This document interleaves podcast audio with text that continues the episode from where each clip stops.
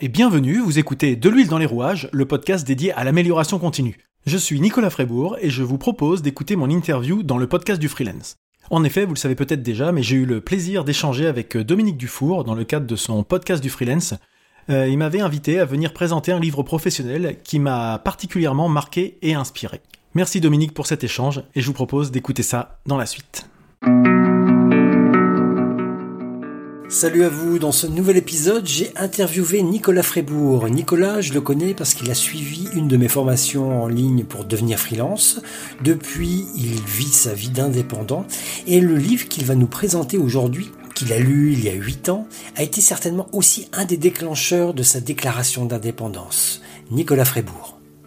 Première question toute simple, qui es-tu et que fais-tu? Alors moi je suis Nicolas Frébourg, je suis consultant facilitateur en amélioration continue des organisations et des systèmes de management. Alors c'est un, grand mot, un grand titre, mais en fait concrètement j'accompagne les, les, entreprises, euh, mais aussi ça peut être des collectivités, des associations, éventuellement des particuliers, pourquoi pas, pour les aider à mettre euh, ce que ce que j'appelle de l'huile dans les rouages de leur fonctionnement et de leur quotidien. Et ça tombe bien parce que de l'huile dans les rouages, c'est le nom de mon entreprise et du podcast que je suis en train de lancer. Donc euh, on est dans ce dans cette dans cette démarche là. Et concrètement, euh, comment je procède? Bah, je quand euh, quand j'interviens, je fais un, diagnostic du fonctionnement des, personnes qui me sollicitent. Je les aide à élaborer un, plan d'action adapté. Et puis surtout, ce qui me paraît le plus important, c'est d'assurer un, suivi derrière, quelque chose de rigoureux et méthodique pour pas être dans une démarche un peu de, de résolution de, de début d'année, c'est-à-dire qu'on est bien motivé, puis au bout du premier trimestre, on les a déjà oubliés. Quoi. Je connais le, le concept, mais est-ce que tu peux expliquer un petit peu euh, ce que c'est l'amélioration continue? Alors oui, pour faire simple, en fait, ça vient aussi, c'est une, c'est quelque chose qui vient de mon, mon passé professionnel, puisque j'étais euh, responsable qualité euh, dans un grand groupe. Et donc l'amélioration continue, ça vient plutôt des démarches de qualité, mais aussi du lean management hein, ou des choses de, de, ce, de cet ordre-là. Euh, donc l'amélioration continue, comme son nom l'indique, bah, c'est toujours essayer de faire mieux euh, demain que ce qu'on était euh, aujourd'hui ou même hier. Donc euh, il y a quelque chose qui le qui le résume ou qui le qui le matérialise régulièrement. C'est ce qu'on appelle la route d'Eming. Je ne sais pas si tu connais. Oui. C'est un, un, visuel justement avec un, une sorte de roue qui est sur une pente avec les lettres PDCA, Plan, Do, Check, Act. Et en fait, à chaque fois, on doit mettre en place ces, je dirais, ces étapes de planifier, de faire, de vérifier et d'agir derrière pour faire en sorte que effectivement on progresse toujours euh, à chaque fois et qu'on ne recule pas en fait. C'est ça, l'amélioration continue. Alors ça veut pas dire, c'est un peu des fois mal, mal interprété les démarches qualité, l'amélioration continue. Il y a beaucoup de gens qui se disent ah c'est pas pour moi parce que bah parce que je suis pas au niveau, parce que c'est compliqué, parce que quand je vois ce qu'il faut faire, j'y arriverai jamais. Mais en fait, le terme amélioration continue pour moi il est important parce que ça veut dire que on peut partir de zéro, de rien, l'important c'est la démarche d'amélioration, c'est de s'inscrire dans une démarche de progrès. Et euh, souvent je fais l'allégorie de, c'est comme un escalier quoi. On le saute jamais euh, d'un seul pas. On fait une marche après une marche. Et l'important c'est d'arriver en haut quoi. Ouais, exact. Et puis c'est une méthode qui fonctionne bien, notamment dans, les entreprises. Par exemple, il y a un dysfonctionnement dans un dans un groupe de collaborateurs ou sur un projet. Et l'idée de l'amélioration continue, c'est justement voir d'identifier les, pain points, les douleurs et comment mettre en place des plans d'action pour pouvoir les résoudre ou résoudre une partie et ainsi après de façon itérative s'améliorer en, en avançant. Exactement, c'est très très bien résumé, c'est tout à fait ça. Et effectivement, ce qui est important, c'est l'aspect, euh, comme tu dis, c'est collaborateur aussi, c'est management. C'est-à-dire que souvent on le voit comme un, comme quelque chose de production essentiellement. Mais non, ça, ça met aussi euh, justement, le, euh, si j'aime bien l'image de l'huile dans les rouages, c'est tous les rouages de l'entreprise. Ça va des, ça met aussi en, en la sensibilité humaine est importante aussi dans ces sujets-là, les dysfonctionnements euh, d'organisation. Voilà, il y a, y a, tout un, c'est un ensemble. Là actuellement, bah, en même temps, en plus en ce moment, c'est, enfin, c'est difficile de, de, dire ça sans que les gens se disent ah, c'est peut-être pas le moment, mais euh, moi je pense que c'est justement le moment pour un peu challenger son fonctionnement et son organisation en se disant euh, d'habitude j'ai jamais le temps, j'ai toujours la tête de sous l'eau parce que bah, le quotidien me me, me happe toute mon énergie. Et là, le fait d'avoir un petit peu de recul forcé, malheureusement, avec les conditions qu'on connaît, euh, peut permettre justement de réfléchir et de se dire, tiens, où est-ce qu'il y a des petits grains de sable un peu partout dans mon organisation que je prends jamais le temps de, de gérer? Et ben là, ça peut être l'occasion de, de pouvoir être prêt pour repartir, pour que la machine, justement, elle se remette en marche le plus rapidement possible, plutôt que d'avoir une, grosse inertie à relancer euh, plus tard, quoi. Et justement, en, cette période de confinement, cette prestation, euh, tu peux également la proposer à distance, j'imagine? Tout à fait. Bon, globalement, euh, bah, forcément, comme on disait, à partir du moment où ça touche à l'organisationnel, c'est bien de rencontrer les gens au moins une fois, mais effectivement, à situation exceptionnelle, organisation exceptionnelle, euh, on peut facilement, on a la chance dans notre malheur d'avoir des outils à notre disposition actuellement euh, qui nous permettent de travailler à distance. Ça aurait pas été le cas euh, il y a dix ans, hein, on aurait été plus embêté. Là, on peut le faire. On peut faire des podcasts, on peut faire des visios, on peut faire euh, des questions-réponses, on peut faire plein de choses. Et ne serait-ce qu'un petit accompagnement pour aider les gens à, identifier leurs petites points de faiblesse et aussi les points forts parce qu'il faut pas oublier les points forts il faut capitaliser sur les points forts. Et ben ça ça se fait ça se fait à distance sans aucun problème l'audit diagnostic on peut le faire à distance. Alors Nicolas euh, si je t'ai invité euh, c'est que pour tu nous présentes un livre un livre professionnel qui a eu un impact sur toi sur ton activité sur ta façon de la gérer. Et donc bah quel est ce livre? Alors, j'ai été, je te cache pas que j'ai eu beaucoup de mal à choisir ce livre hein, euh, parce que il y en a beaucoup qui me sont qui, qui me sont venus en tête et euh, du coup, ça m'a donné envie de justement d'en partager dans mon podcast que j'évoquais tout à l'heure. Toi, tu m'as initié une nouvelle idée dans mon, projet de podcast, donc je te remercie. Alors, le titre que je vais te donner, c'est euh, en français, ça s'appelle S'organiser pour réussir, mais c'est Getting Things Done de David Allen alors c'est un grand classique, mais avant que tu, tu, nous détailles un petit peu tout ça, c'est euh, j'aimerais savoir aussi quels sont les livres que tu as écartés du coup, parce que c'est souvent intéressant de savoir ce que tu n'as pas pris. Au début, je voulais parler de Start with Why, mais ça a déjà été présenté très très bien euh, dans ton même podcast il y a quelques jours, le livre de, Simon Sinek, donc qui est vraiment très bien. Et en plus parce que moi c'est vraiment comme ça que je fonctionne, c'est-à-dire donner du sens à ce qu'on fait. Donc bah pour cela, il faut forcément définir pourquoi on le fait. Donc ça, ça me paraît important. Donc je vous invite à réécouter l'épisode euh, qui en parle hein, d'ailleurs. J'ai failli parler du dernier que j'ai lu, qui s'appelle Tous Winners, euh, comprendre les logiques du succès de Malcolm Gladwell, pardon mais je manque encore un petit peu de recul. Mais c'en est un qui est important. Si vous connaissez, c'est celui qui a la théorie des 10 000 heures pour euh, pour devenir un expert dans n'importe quel domaine. Je vous conseille Malcolm Gladwell de Tipping Point, euh, Outliners. C'est vraiment un très bon auteur. Et puis, j'ai failli aussi parler du, du, premier, celui qui a un peu mis la, la, je dirais le pied à l'étrier de tout ce type de livre que je suis. C'était forcément La semaine de 4 heures de Tim Ferriss, euh, qui est aussi un, un, très, un livre très très connu, mais euh, moi avec ce livre, c'est vrai que j'ai ouvert un peu, euh, comment on peut dire, la, boîte de Pandore des livres d'organisation. Avant, je le faisais pas forcément. Ça, je m'y suis mis quand j'étais amené à prendre des, des, fonctions de direction et de management importants dans, dans mon passé euh, professionnel. Ça m'a donné, euh, ça, a, ça a été un, un, révélateur en fait. Même si au final, c'est pas celui qui m'a le plus influencé dans mon quotidien. Dans mon quotidien, c'est vraiment Getting Things Done qui est celui qui qui est un petit peu la colonne vertébrale de mon fonctionnement actuel, quoi. Alors justement, ce livre, de quoi ça parle et en quoi ça a eu euh, justement un impact sur ta colonne vertébrale de ton activité? Alors, ça repose globalement sur deux grands, deux grands principes, deux grands objectifs qui sont euh, bah, des objectifs. C'est vraiment un, outil d'organisation, hein, Getting Things Done, pardon.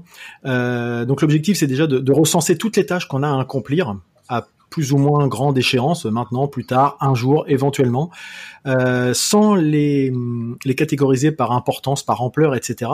Et puis d'avoir un système cohérent dans lequel on peut se fier en se disant ça, je n'oublierai pas. C'est une tâche, je sais que je pourrais y revenir sans aucun problème. Et en fait, c'est ce qui est ce qui est très important par rapport à ça, c'est le fait de qu'on n'ait pas toujours notre esprit qui soit toujours à nous rappeler de ah j'ai ça à faire, ah j'ai ça à faire, et en fait qu'on soit toujours dans l'anticipation d'un quelque chose qu'on va avoir à faire et pas être dans l'action actuelle. Euh, et donc ça permet aussi d'aider à il y a des outils d'aide à, la décision euh, par rapport aux, tâches qu'on a identifiées, etc. Donc, euh, on a, ça définit un petit peu un cadre pour nos, pour nos actions, mais vraiment, quand je dis un cadre, c'est vraiment euh, quelque chose d'assez lâche. C'est pas un carcan, c'est pas quelque chose de restrictif, c'est vraiment un cadre qui nous permet d'être à l'aise finalement. Donc, moi, ce que j'y ai vu surtout, c'est vraiment de l'organisation, un moyen de, de, gagner du temps avec des petits trucs en fait. C'est ça qui que je trouve très bien, c'est que c'est du bon sens et de la pratique. Je peux t'en citer quelques-unes, hein, si tu veux, des petits, des petits trucs, des petites choses, euh, trucs et astuces. Euh, par exemple, celle qui est assez connue, c'est si une action vous prend moins de deux minutes, faites-la tout de suite, plutôt que d'accumuler des petites actions euh, au fur et à mesure, et puis on n'a jamais le temps, on est débordé par les petites choses. Et vous vous rendrez compte qu'une petite chose qui vous prend deux minutes ou moins, si vous le faites tout de suite, eh ben c'est un soulagement parce que c'est quelque chose qu'on n'a plus à faire. Et finalement, ça nous a pas perturbé plus que ça dans le dans notre déroulement de journée, quoi. Euh, des choses toutes bêtes, supprimer les notifications de messagerie, ne pas commencer sa journée en consultant les emails, parce que sinon on peut pas être parti pendant trois heures à traiter des emails sans avoir rien fait de concret. Euh, et puis surtout, on se rend compte que des fois les sujets se traitent tout seuls entre temps. Euh, et puis toujours dans les emails, parce que c'est quelque chose quand même qui est assez important dans le dans la vie professionnelle actuellement, c'est partir en fin de journée avec tous ces emails de la journée traités. Et quand la, la nuance qui est importante, c'est que traiter, ça ne veut pas dire régler.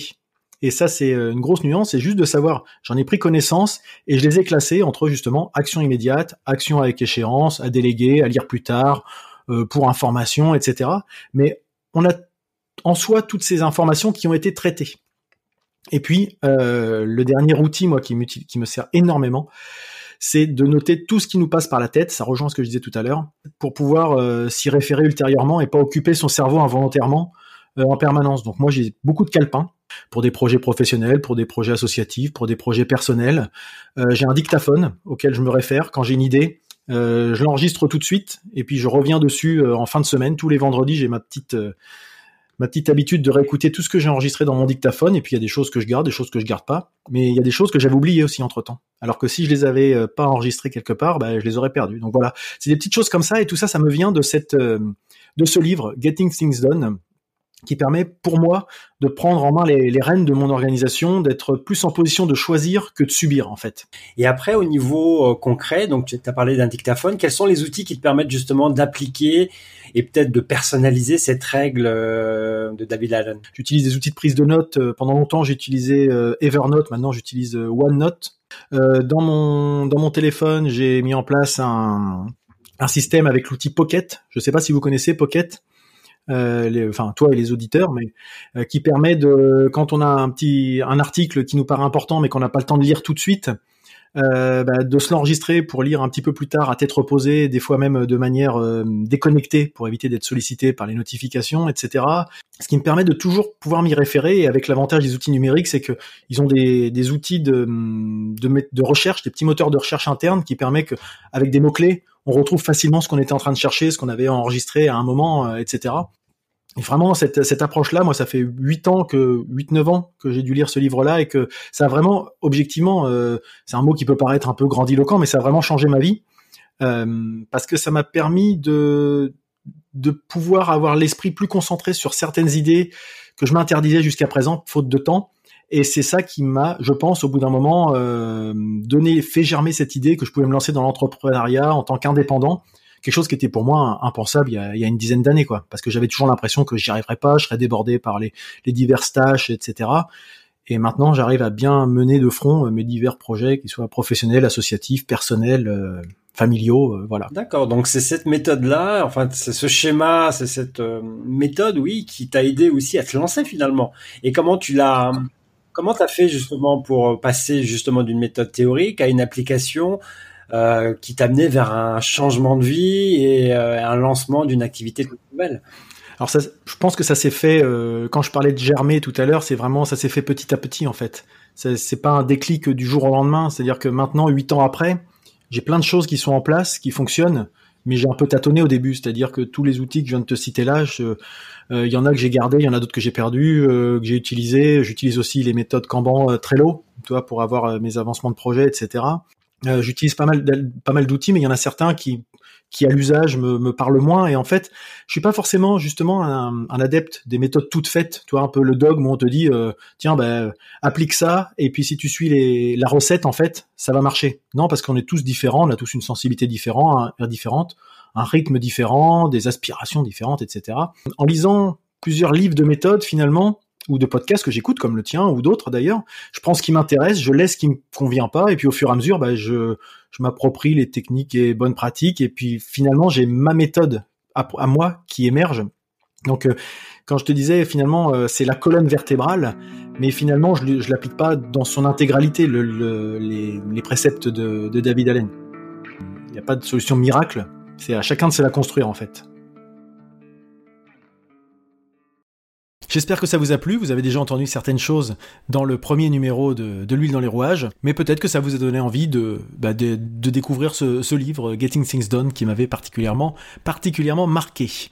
Pour conclure cet épisode, je vous propose de, encore une fois de me suivre sur les réseaux sociaux, de l'huile dans les rouages, vous abonner à ce podcast sur les différentes plateformes et me retrouver sur le site de l'huile dans les rouages.fr. Et par ces moyens, vous pouvez me répondre, me poser des questions sur les réseaux sociaux en utilisant le hashtag DLHDLR pour de l'huile dans les rouages ou directement sur le site de l'huile dans les rouages. Si ça vous a plu, parlez-en autour de vous, n'hésitez pas à partager ce podcast et vous pouvez éventuellement également laisser 5 étoiles et un commentaire sur Apple Podcast. Je vous dis à bientôt et bonne journée.